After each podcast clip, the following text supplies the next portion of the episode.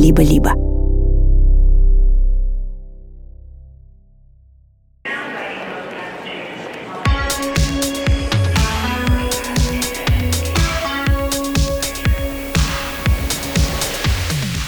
Привет!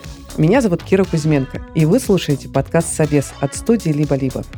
В нем мы рассказываем, как найти работу за рубежом. И это наш третий сезон, в котором мы фокусируемся на стратегиях поиска работы в современных реалиях. Знаете, одна из возможных стратегий поиска работы – это не делать все самому, а найти кого-то, кто поможет. Что можно попробовать отдать на аутсорс при поиске работы? Я знаю людей, которые просят написать им резюме – ищут рекрутера или консультанта, который это делает за них. Кто-то считает, что сам процесс поиска вакансий и откликов на них занимает огромное количество времени, и точно надо это кому-то на аутсорс отдать. Кто-то идет к карьерному коучу или консультанту, чтобы обсудить свою карьерную стратегию и наилучшую тактику достижения своих целей. Или, может быть, обращается к ментору, человеку, который уже достиг тех целей, которые хочет достичь кандидат. А кто-то, спойлер, очень многие, мечтает о сервисе под ключ. Я заплачу, а вы мне найдете работу. Класс. Всех этих людей и все эти сервисы, которые оказывают такого рода помощь, мы будем называть в этом эпизоде помогаторами. Их услугами воспользовались сегодняшние наши герои Марша и Влад. У Марши богатый опыт работы с помогаторами. Не всегда положительный. А вот Владу помогли найти работу под ключ, и он устроился в Uber. В этом эпизоде мы разберемся, стоят ли все эти услуги своих денег и во что лучше всего вкладываться при поиске работы. Напоминаю, что мы делаем собес вместе с сервисом онлайн-образования Яндекс Практикум. В середине эпизода вы услышите нашу партнерскую рубрику. Марша Подоляк – маркетолог и давно живет в США. Уже имеет гражданство.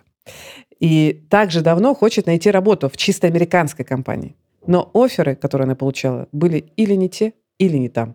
И тогда она начала тестировать помогаторов.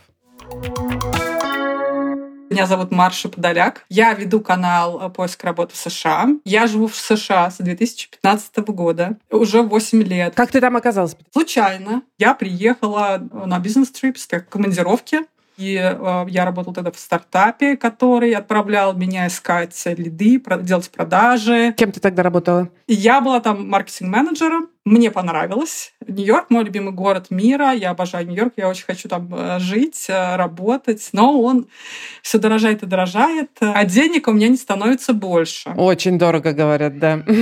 Сейчас я живу в Северной Каролине. Тоже хорошее же место. Хорошее место, но по сравнению с Нью-Йорком, конечно же, скучное. Как ты искал первую работу в США? Первый этап — это когда я жила в Нью-Йорке. Это самый легкий, самый простой этап.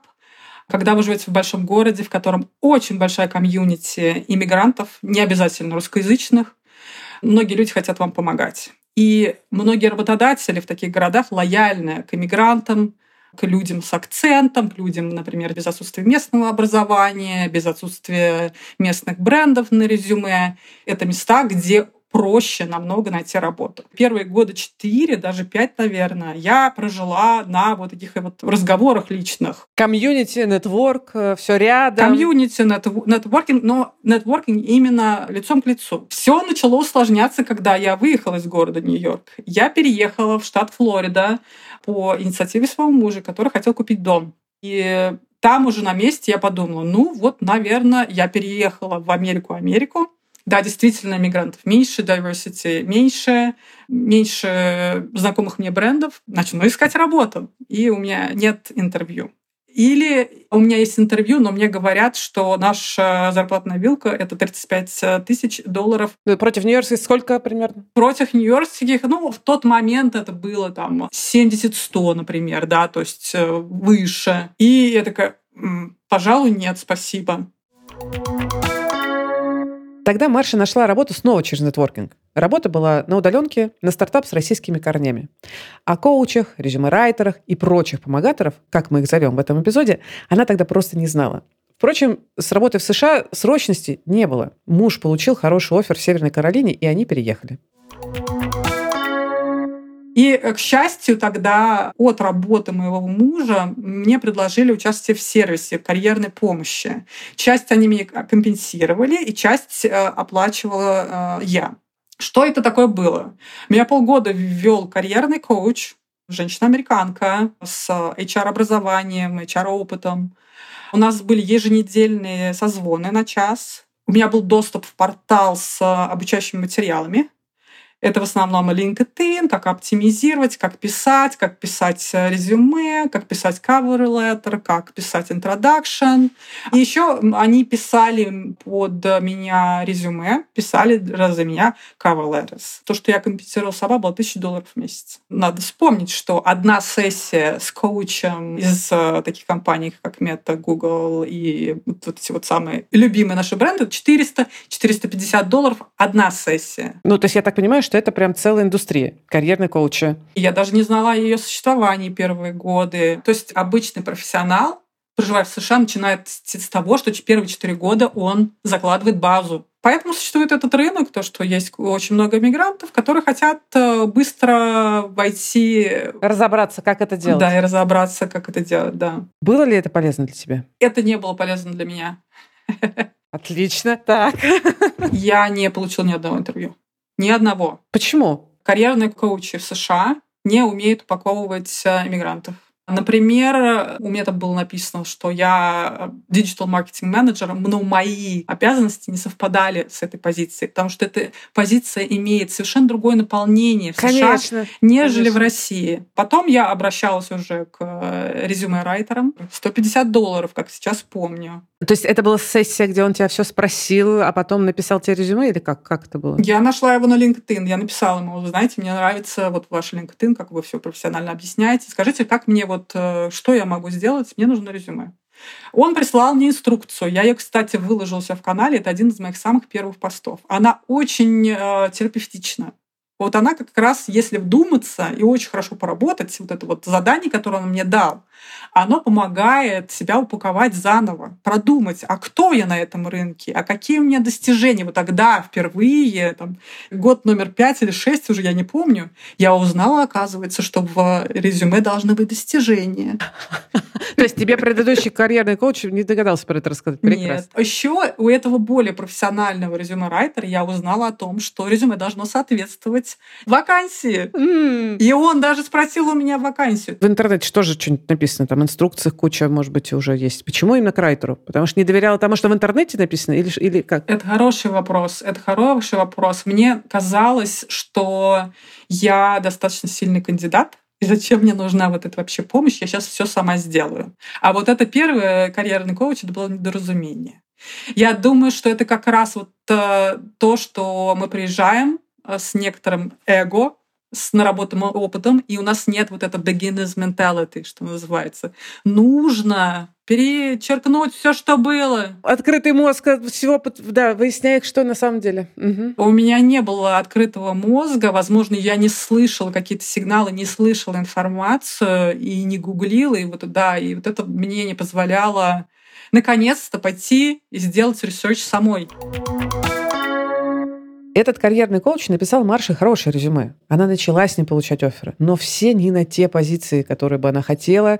Там были неизвестные бренды, там была не та зарплата. Но Марша не сдалась и продолжила искать офер мечты параллельно с основной работой. Поиск работы — это прям вот работа после работы. Если вы хотите очень быстрые результаты получить, нужно вот э, вы закончили одну работу, оплаемся, переписываем резюме, подаемся на работу, а, пошли в YouTube, послушали несколько роликов, записали ответ на поведенческие вопросы, пошли к зеркалу, отработали. Все. Поужинали, легли спать. То есть в этой истории здесь возникает очень важный момент. В этой истории очень важна мотивация ограниченности ресурсов в том числе. Почему американские выпускники бегут искать работу, и они прям вот... Чуп, кредит чуп, чуп, выплачивают. Кредит же, выплачивают. Да? У да. меня нет ни кредита, у меня есть доход, у меня есть работа. Мне не нужно бежать. А что дальше? В 2020 году, в ковид, я получаю гражданство. Наконец-то заканчивается эта длительная история о том, что нужно сидеть и ждать заветное письмо. Это марафон такой иммиграционный. И я такая, все, паспорт есть, нужно ехать путешествовать. И мы с мужем едем в Тбилиси, Грузия, снимаем квартиру на месяц, чтобы посмотреть, оглядеться, как же оно там. И параллельно оттуда я начинаю в очередной раз уже с сознанием всего этого дела искать работу. И тут начинается в 2021 году вот этот сумасшедший рынок. Когда просто всех брали, всех подряд, давайте скорее на вырост. Всех просто, брали. Да. Палку воткни, собеседование получи. Да. Рынок был такой. Да. Этот рынок дал мне очень много личного общения с рекрутерами. У меня было столько собеседований, у меня было там, сколько вот съешь, вот сколько унесешь, столько вот унесешь собеседований в день. В день? В день. В день, ну сколько в среднем, то есть три, пять? Пять я не могу. Хорошо. Я делала два-три, я не, не Анна Наумова. И настолько все хорошо шло, я получала столько запросов, и выходит ко мне с работодателя. Очень мне понравился один работодатель, мне очень понравился харинг менеджер. Он был с э, корнями из Великобритании, очень приятный, близкий по культурному коду. Я уже с мужем э, обсуждаю о том, что, слушай, ну как же я буду работать из Тбилиси? Вот, я уже думала, что у меня офер в кармане. И выхожу на последнюю, последний собеседование, final раунд э, CEO, и он мне дает понять о том, что он меня не возьмет. Очень корректно, как это могут американцы. Вы понимаете, Мария, у вас в вашем резюме нет истории. Я вам дам несколько рекомендаций. И дает мне очень дельные рекомендации. Для меня это был такой шок. И еще, что мне давали обратную связь, это не он дал, еще давали другие потом. У меня разные индустрии. У меня тег, для меня тег да, это одна индустрия. Специализация, да, у меня да, нет а специализации, а им нужна специализация. То есть я могу перевести это как, э, что имел в виду, может быть, имел в виду работодатель. То есть я вижу, что у тебя есть опыт, но нет целеполагания в этом опыте. Ты как бы не движешься э, как-то консистентно к своей цели, и я могу предположить, что ты выбираешь нас тоже как бы случайно, а не, это не часть твоей карьерной стратегии, как будто бы, я могу предположить. И именно тогда я заинтересовалась что такое карьерная стратегия, что такое сторителлинг в резюме. Я пошла гуглить. И вот в этот момент после этого работодателя я начала писать свой канал. Я начала делать очень много исследований, читать.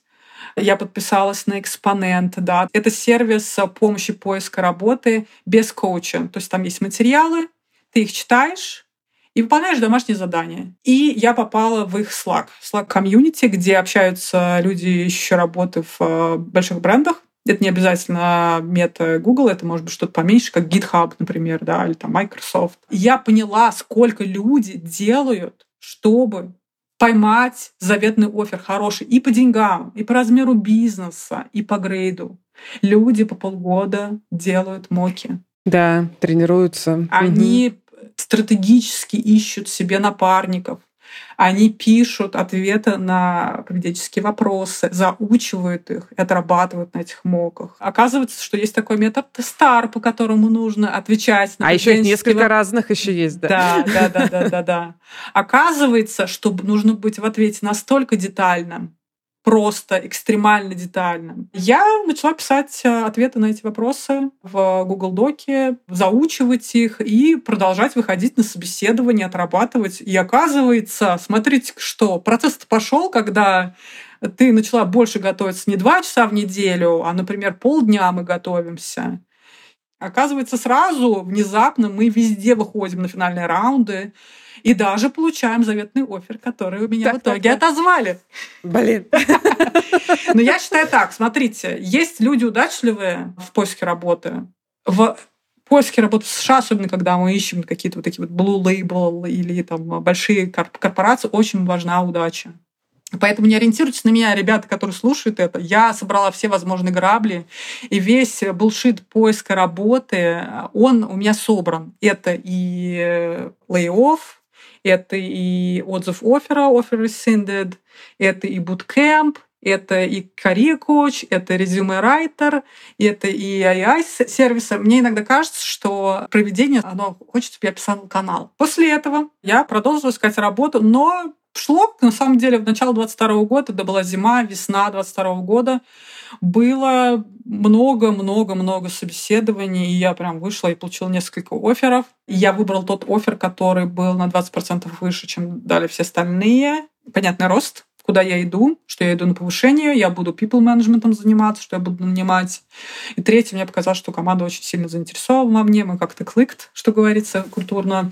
Но, к сожалению, все закончилось, как у многих, сокращением. И начинается у нас третий этап поиск на рынке, на котором хайринг фриз и очень много сокращенных людей. А 23 год, на какой ситуации сейчас я? Я подавалась в Ivy League с целью повышения уровня дейтинг с работодателями внутри университета и прямой найм в крупные, крупные компании имеют прямой найм из определенных университетов. А то, что ты не маленький студент, а уже опытный профи, это ничего? То, что это уже... Магистр, MBA. Нормально, То да? есть нужно угу. выбирать, выбирать программу себе по размерам. Потому что смысл долбиться в такой рынок конкурентный сейчас, но это действительно очень тяжело, да, то есть ты нужно еще больше вкладываться, то есть э, вкладываешься, вкладываешься, вкладываешься, льешь, подаешь, а, а даже собеседований нет. На таком рынке растить свой грейд ну, я не знаю. Мне кажется, это очень плохая идея, подумала я, и занялась саморазвитием. Вот у нас сейчас э, слушают много людей разных, и кто-то из них прямо сейчас э, сидит и либо думает про поиск работы в Штатах, либо прямо сейчас находится ну, в ситуации поиска работы именно про USA. Вот ты бы посоветовала бы на что в первую очередь потратить деньги сейчас? Может быть, вот на тот сервис с откликами, которым ты не воспользовался, но ты считаешь, что это хорошая, может быть, штука? Или, может быть, карьерного коуча все-таки нанять, чтобы он разъяснил все? Или вот резюме райтера нанять? Или никого не нанимать, сиди и сам разбирайся. Однозначно считаю, что карьерный коуч работает, но на, особенно на таком рынке, как США, тяжелый рынок. Но вам нужно сделать due diligence, проверить, карьерный коуч это специализируется на каком рынке. Это важно, да. Знает ли он про вашу специализацию вообще? Знает ли он про вашу ли специализацию? Сделать, возможно, очень многих карьерных коучей у американцев есть 20 минут э, ознакомительный Бесплатный. звонок. Да. Угу. И вы тогда поймете, насколько она может реально дать вам какую-то обратную связь, либо она будет вас нахваливать из разряда поднимать ваше настроение. Там, я понимаю, что это тяжело, но вы старайтесь. Да, карьерный коуч однозначно с ресерчем, с исследованием предварительным сделанным. Однозначно, пожалуйста, резюме, если есть возможность э, обратиться к знакомым рекрутерам, которые на рынке США работают, показывайте им. Смотрите, что скажете. И третье — это любая работа, которая повысит эм, вашу уверенность, ваш язык, ваши коммуникационные навыки. Спасибо тебе большое за историю, конечно.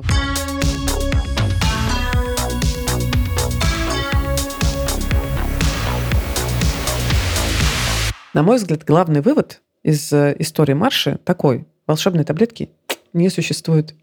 Ну, правда, ни один помогатор не сделает э, вашу работу полностью за вас. Не сделает из вас идеального кандидата без каких-либо затрат с вашей стороны. Но вам все равно придется разбираться, как все устроено. Конкретно для вас, кстати. И когда вы вдруг попадаете в новую среду, вам критично важно узнать, а как именно тут работает система поиска работы. Как и где здесь нужно искать вакансии, как принято откликаться, а что ждет рекрутер и нанимающий менеджер во время собеседования или в процессе коммуникации. Вам важно понять, почему вам отказывают. И это все можно узнать разными способами, не обязательно платя деньги. Но, например, вы еще можете обратиться к своему нетворку из тех, кто уже нашел работу на этом рынке, и попросить рассказать, а какие здесь правила. Или вы можете просить фидбэк от рекрутеров или нанимающих менеджеров, с которыми вам удается пообщаться. Возможно, вам повезет, и вы получите такой же инсайт, как получила Марша. Мне кажется, что разобраться о том, как работает эффективная система поиска работы, важно, даже если вы ищете работу на известном вам рынке. Ну, например, если вы ищете работу на российском рынке и пойдете учиться в Яндекс Практикум, знайте, что там с вами будет работать их карьерный центр, цель которого — объяснить всем выпускникам актуальные правила игры на рынке труда. Про все это я поговорила с Аней Смирновой из карьерного центра Яндекс Практикума. Аня, привет. А расскажи, пожалуйста, а как вы помогаете э, вашим выпускникам практикума искать работу? У нас есть карьерный трек, это такой продукт и даже набор продуктов для трудоустройства. Этот набор продуктов разнится, его контент разнится в зависимости от целевой аудитории. То есть целевая аудитория может быть ребят совсем начинающих, у которых совсем нет опыта. А есть другой карьерный трек, он для целевой аудитории ребят, которые уже давно в IT, которые понимают специфику сферы, которые понимают, что эта сфера супер динамичная, быстрая, выгорательная. Вот они пришли, например, к нам на курс получить какой-то новый навык, например, React разработки. И вот для них у нас есть набор карьерных каких-то инструментов. Первый инструмент — это, конечно, резюме. Да, мы ревьюем резюме, мы помогаем им составить его таким, которое бы соответствовало их новой цели. Вот новая цель — найти, например, да, работу с React. Вот они должны указать в грамотных местах, что они знают React, в специальных тегах указать, что они знают React, чтобы рекрутеры смогли их найти на платформе. То есть у нас работают part-time сотрудники, это так называемые HR-ревьюеры. Это ребята, которые вот именно ревьюют все артефакты или все проектные работы, как мы это называем. То есть у нас есть карьерный трек. Это прямо такая теория на платформе, где мы рассказываем о том, как искать работу, какая есть специфика общения с HR, как проходить техсобесы.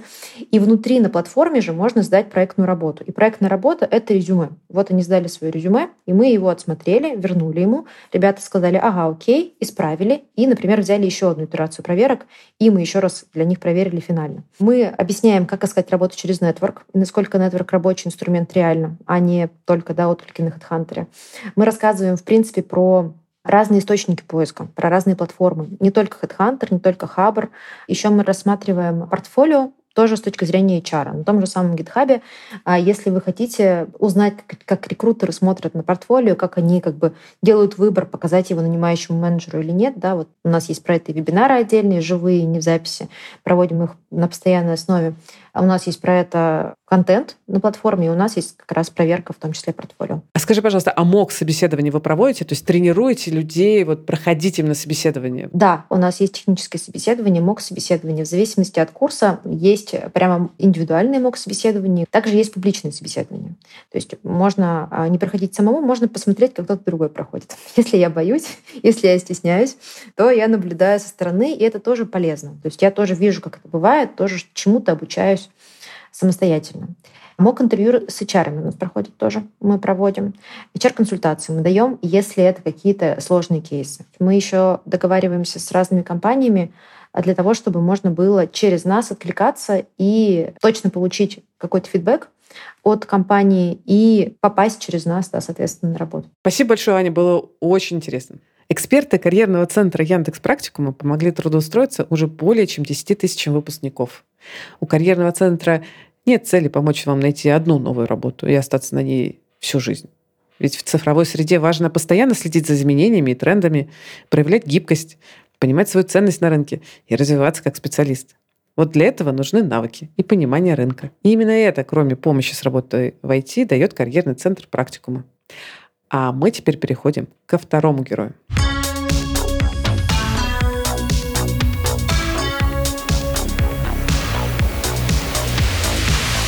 Влад — разработчик.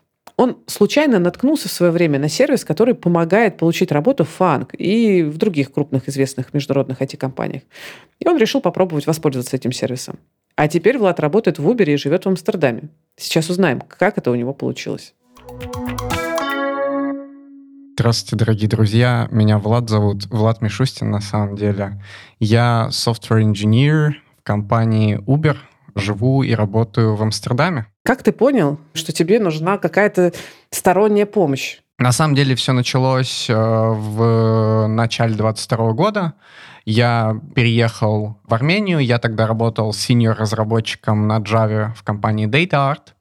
Я в тот момент был, очевидно, недоволен снизившимся уровнем моей жизни после переезда. И поэтому я подумал, что надо бы мне компанию менять и как-то двигаться, может быть, в сторону каких-то других стран. И Сделав некоторый research, я быстро осознал, что мне нужно будет готовиться в первую очередь к алгоритмам, техническое собеседование, где надо задачки порешать на каком-нибудь языке. И я вдруг нашелся в позиции, где я очень-очень слабый кандидат на таких собеседованиях, потому что алгоритмической подготовки у меня не было никакой, диплома у меня вообще нет, я не закончил университет.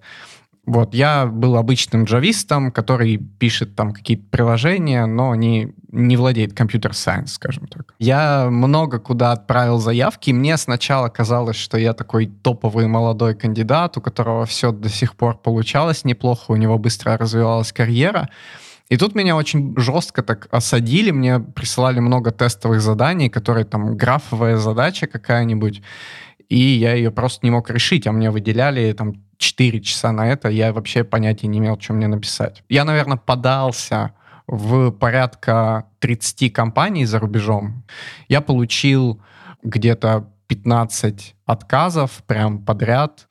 Вот, я, как обычный человек, э, погуглил, что мне с этим делать, и мне показал Google, что надо мне пойти на LeetCode сайт такой, где задачки можно порешать, э, алгоритмически огромная база там вот, я пошел туда потренироваться и понял, что это очень сложно вообще-то и очень скучно и нудно, и, и душно, я бы сказал, решать эти задачи. Ужасно. Это тяжелая черновая работа. Вот. А параллельно я просто интересовался различными возможностями гуглил там, как организован переезд в различные страны, где какие компании нанимают и где легче визу какую-то получить. Вот, соответственно, YouTube понял природу моих интересов и начал мне предлагать разнообразные ролики в рекомендациях на эту тему. И, в частности, мне попался ролик от вот компании OutTalent, который назывался «Как программисту переехать в Штаты» или что-то такое. Он длится буквально две минуты, и я на него просто рандомно клацнул. Вообще не знал, что это. Вот. Оказалось, что есть такая платформа, которая готовит инженеров к собеседованиям в компании уровня фанк, и гарантирует со своей стороны, что при прохождении программы, при выполнении всех ее условий и вовлеченности, вы в итоге эту работу получите пройдя собеседование. Звучит волшебно, конечно, так. Да, и при том они еще говорят, ничего не надо платить за это на старте, только после того, как ты получаешь работу, ты платишь в течение двух лет 10% от своей гроз зарплаты вне зависимости от позиции. Это примерно два с половиной, наверное, оклада, да, э, если пересчитывать э, в итоге? У меня, у меня сложности есть с математикой. Я алгоритмы учил, не математику. Окей, окей, окей, хорошо. Так, и что за это нужно делать? И вообще легко ли туда попасть? Расскажи. Достаточно заполнить э, просто формочку со своими данными и прикрепить CV где есть требование, что они берут в программу только бэкенд разработчиков с коммерческим опытом более двух лет, конкретно с высоконагруженными системами. У тебя это было? Да. И все, я просто отправил заявку. Я даже, знаешь, не надеялся, что мне там кто-то ответит. Для меня это было вот что-то заоблачное там компании, типа вы сможете, в принципе, собеседоваться в Google, в Amazon, в Meta. А я как бы родился, вырос в деревне, э, жил и работал в Воронеже, и мне как бы Google, ну, для меня тогда довольно далеко был. И они мне ответили через неделю, что приходи к нам на тестовое задание, у тебя хорошее CV. Там у них три этапа. Легкий, скажем так, алгоритмический тест — в интернетниках а, асинхронный, ни с кем не нужно собеседоваться. Это платформа Код-сигнал, куда заходишь, там есть четыре задачи, их надо решить. Потом это собеседование по дизайну систем, то есть архитектура там приложения, компонентики расставить, всякое такое, базы данных про них порассказывать, про брокеры сообщений всякие. Вот, это уже прям собеседование. Туда приходит один из выпускников а, этой программы, а в моем случае это был человек из мета, и он просто вот в течение там получаса или минут 40 гоняет тебя по какой-то проблеме там из разряда «сделай ленту новостей Фейсбука», например. И потом есть поведенческое интервью, тогда его проводила сооснователь компании, и там по факту она задает вопросы проверяющий, насколько ты интересный персонаж, насколько ты открытый, насколько у тебя культура общения развитая. Mm, софты. Да, да, это soft skills, потому что на собеседованиях в компании уровня Google софты — это ключевой вообще момент, это отдельное собеседование, которое проводится только по ним, и поэтому для них это тоже очень важно, что они не берут людей, которые там, не знаю, с трудом формулируют мысли и все такое. Кроме того, это все на английском. Я прошел эти все этапы, и меня пригласили на триал. Там суть программы в том, что ты обязан инвестировать 15 часов своего времени каждую неделю в эту программу. Прежде чем тебя взять, соответственно, они проводят триал, он длится две недели. Ты там должен все это записывать, следить за тем, сколько ты времени тратишь на что. У тебя есть какая-то программа, которую ты должен там выполнить, прорешать определенное количество задач. То есть уже по факту начинается сам OutTalent, сам вот этот поток. А можно тебя спросить, вот эти 15 часов в неделю тратить, а зачем это делать с кем-то другим? Ну, как бы ты же мог бы сам бы и потом не отдавать 10%, там, обложиться, может, учебниками. Или в чем соль? Что конкретно они делают? Во-первых, они дают менторов из э, топ-компаний, то есть это реально, ну, например, лекции по алгоритмам. У меня проводил человек, который работает в Google Мюнхен, и у тебя гораздо более эффективная подготовка получается, потому что ты не делаешь этот research, ты с любой задачей можешь к ним приходить, и там есть эксперт, который это все тебе разберет, поможет. Кроме того, есть большое сообщество, где все все это а, обсуждают постоянно. Есть парное программирование, которое прям отдельная задача в программе. Ну и самое главное, что решать алгоритмы на лид-коде, это не значит, что ты пройдешь собес в Google потому что у, у собеса в Google есть определенная структура. И поэтому они проводят огромное количество мок-собеседований, то есть приходит реальный инженер из компании Google, садится, вы открываете Google документ, и как это на реальном собеседовании происходит, и в нем пишете код, разбираете какие-то задачи, решаете их. То есть основная цель этой программы именно пройти собесы, потому что это самое сложное на самом деле. То есть мою работу сейчас не сравнить по сложности с уровнем собеседований, которые мне приходилось проходить. То есть у тебя проще работа? Сейчас гораздо проще жить. То есть 15 часов э, в неделю минимум. Ты мог это делать, обеспечить? Когда я пришел в эту программу, я понял, что я самый слабый инженер в группе. И они в самом начале, когда набирается поток, э, вот они всех взяли, они проводят первый самый мок-собес, где они проверяют как раз алгоритмы, чтобы понять, насколько сильно человека нужно готовить. То есть у них программа вообще в идеале длится три месяца, и потом ты сразу идешь на собеседование активно. И чем короче этот срок, тем им выгоднее. Они хотят как можно быстрее тебя доставить туда. То есть они тебя не пустят на собеседование, пока ты не сделаешь э, программу. Угу. Они не могут тебя пустить, потому что если ты пойдешь не готовый на собесы, ты можешь их провалить, получить себе кулдаун. Это когда тебя компания регистрирует в своей системе как человека, который не прошел собеседование, и в следующий раз попробовать еще ты можешь только там через полгода, например. И мне попалась э, собеседующая их выпускник из компании DeepMind. Это вообще заоблачный уровень. Это сложнее, чем в Google туда попасть. Сильно сложнее, чем в Google. Там они выставляют оценки, короче, по разным показателям, как ты себя проявил на собеседовании, там от 1 до 5. Один — это типа, что ты вообще тролль, а 5 — это то, что ты сильнее интервьюера.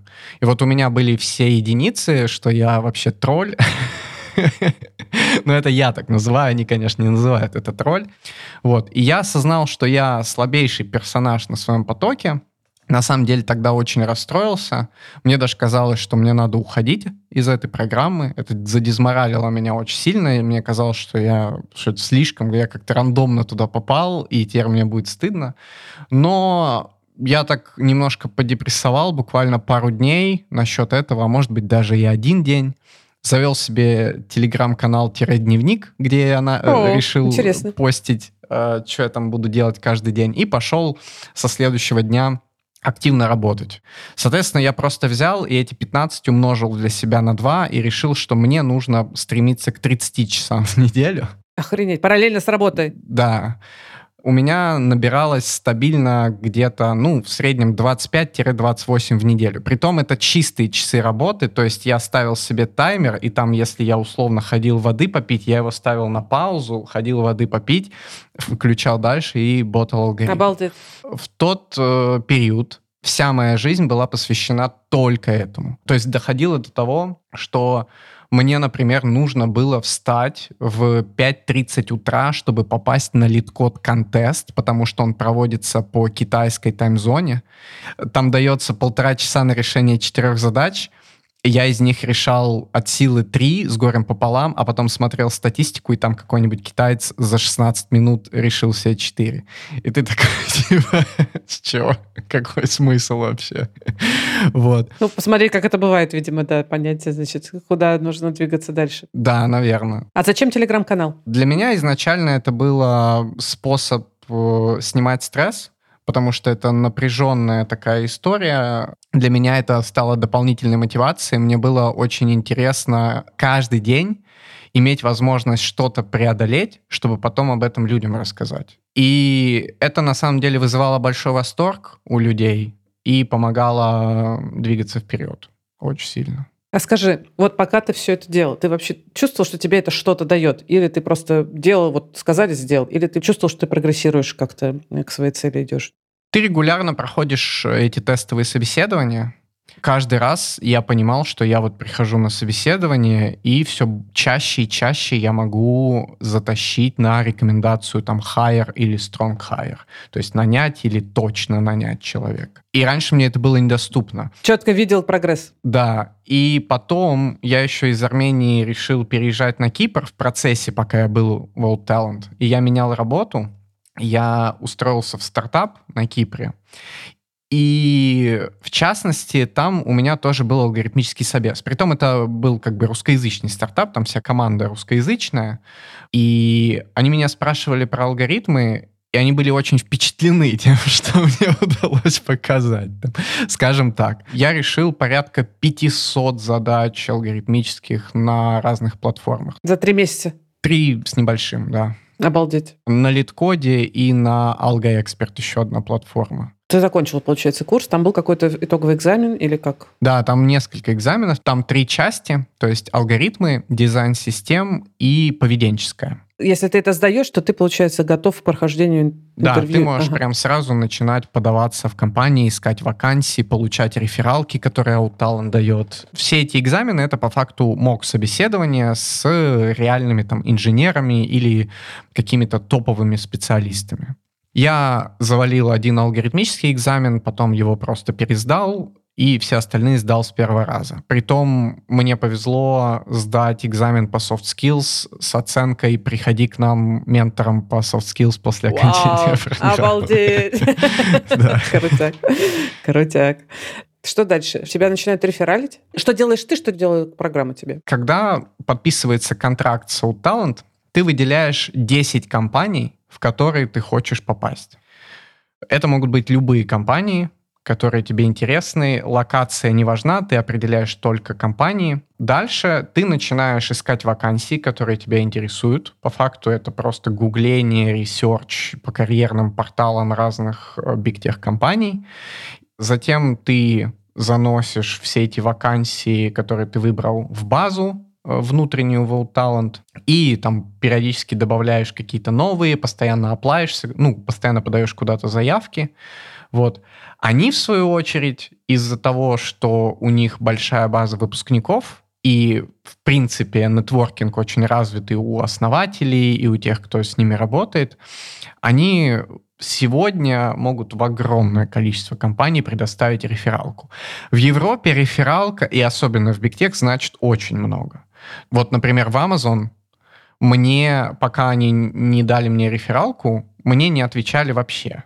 А если тебе не отвечают, они могут найти человека, который работает в том же офисе, что и HR, который вроде как должен принять эту заявку, и пойти и тыкнуть HR палкой, чтобы он вроде как посмотрел, потому что ты хороший кандидат. Я подавался везде, мне все отказывали, но мне ответил вот Uber, и я подался в Amazon, они мне долго не отвечали, и потом OutTalent попросил сотрудницу Amazon в Лондоне сходить к HR и попросить, чтобы они посмотрели мое CV. И они меня пригласили на тестовое задание.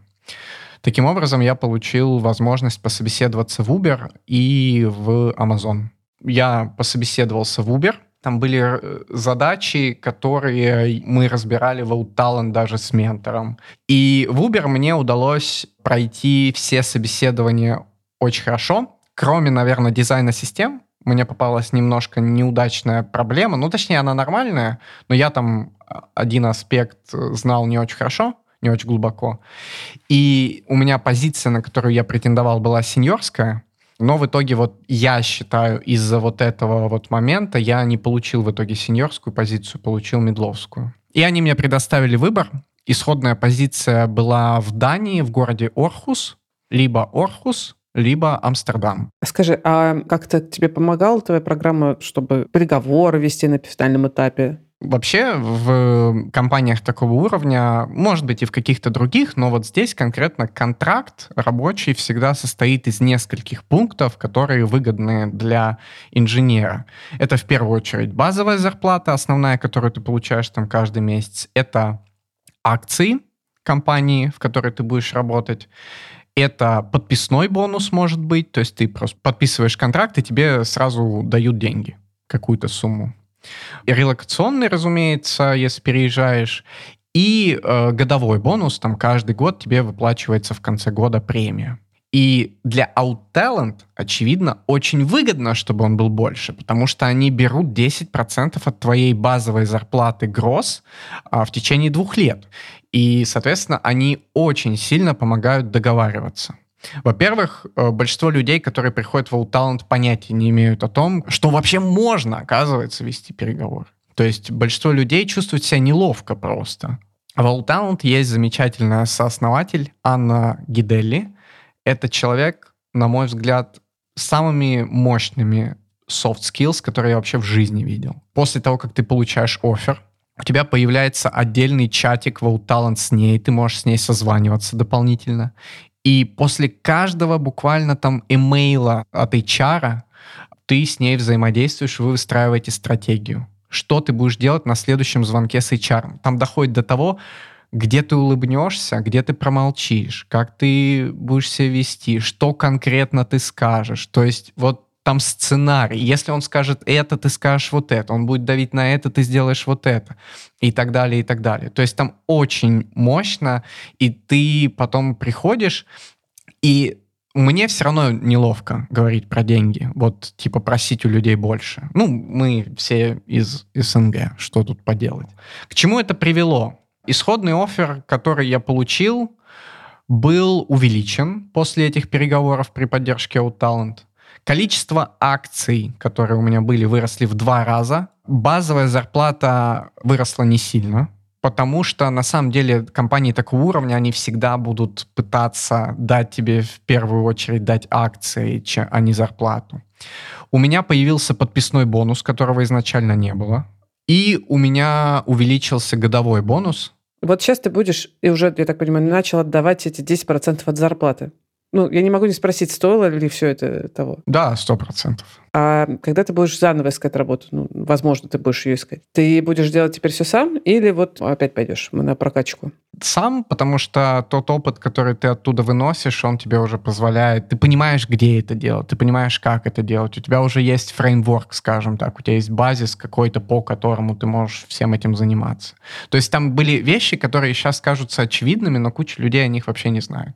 Что ты будешь использовать? Подготовку CV, правильно составленное профессиональное CV с подчеркиванием всех самых сильных качеств, на которые ты хочешь обратить внимание рекрутера, и оттенение твоих слабых мест. Форма этого CV должна быть про то, что я достиг, я сделал. У нас многие люди стесняются говорить о своих достижениях. Разумеется, подготовка к behavioral собеседованию, к вот этому поведенческому по soft skills, таким образом, опять же, подчеркивая твои сильные стороны, сигнализируя в этих историях о конкретных твоих каких-то проявлениях soft skill ов, не явно не говоря там, я очень инициативный вот потому-то и потому-то, а так выстроена коммуникация, что все понимают, что ты инициативный. И оттенение, опять же, твоих слабых мест, грамотное ведение разговора, чтобы не заходить на, не на своем поле, не играть. И потом просто техничка, но техничка, она скорее вот именно что фреймворк. То есть, что тебе нужно сделать примерно,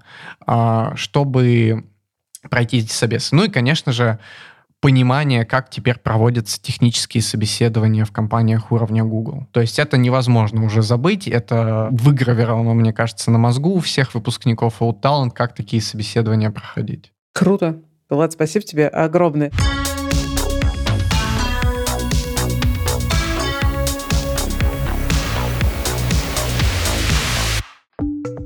Друзья, у Либо-Либо есть подписка, но, возможно, вы не знаете, что первые две недели и только в Apple подкастах можно совершенно бесплатно слушать бонусные эпизоды ваших любимых подкастов и подкаст-студия со всеми секретами о нашей работе.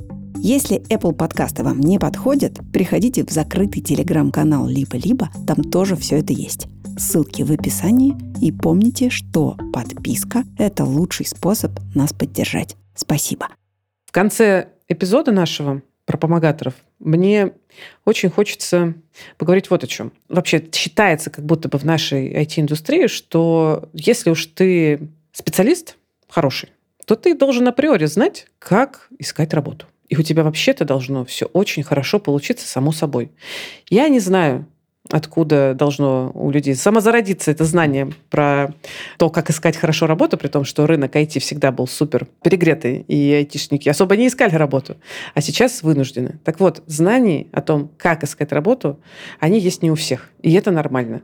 Если есть жесткие дедлайны, или если вы попали совершенно в новую среду и не понимаете, как там все устроено, если вы видите системные сложности с тем, что вот у вас не получается там, найти работу тогда-то и таким образом, как вы хотите, то имеет смысл обратиться за помощью. Кстати, она не всегда должна быть платной. Но вы можете сэкономить время, поговорив с человеком, который обладает нужным знанием и может вам подсказать, как нужно двигаться в вашем конкретном случае.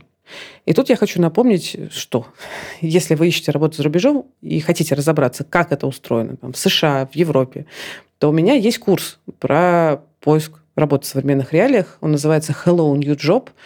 Я не помогаю искать работу под ключ, но я даю как раз готовую систему поиска работы в текущих реалиях. То есть вы поймете, как устроен поиск работы, вы получите навык поиска работы, потому что курс проходит в реал-тайме, и вы получаете практику, и вы получите огромную поддерживающую нетворк-тусовку айтишников, которые помогают друг другу с рефералами, с другим полезным нетворком и помогают друг другу найти работу. Присоединиться можно к ближайшему курсу. Как я уже говорила, курс проходит в реал-тайме. Ссылка будет в описании. Это подкаст студии «Либо-либо». Мы его сделали вместе с сервисом онлайн-образования Яндекс Практикум. Меня зовут Кира Кузьменко. Над эпизодом работали редакторка Лиза Каменская, продюсер Данил Остапов, звукорежиссер Сергей Христолюбов, а за джингл спасибо Диме Медборну.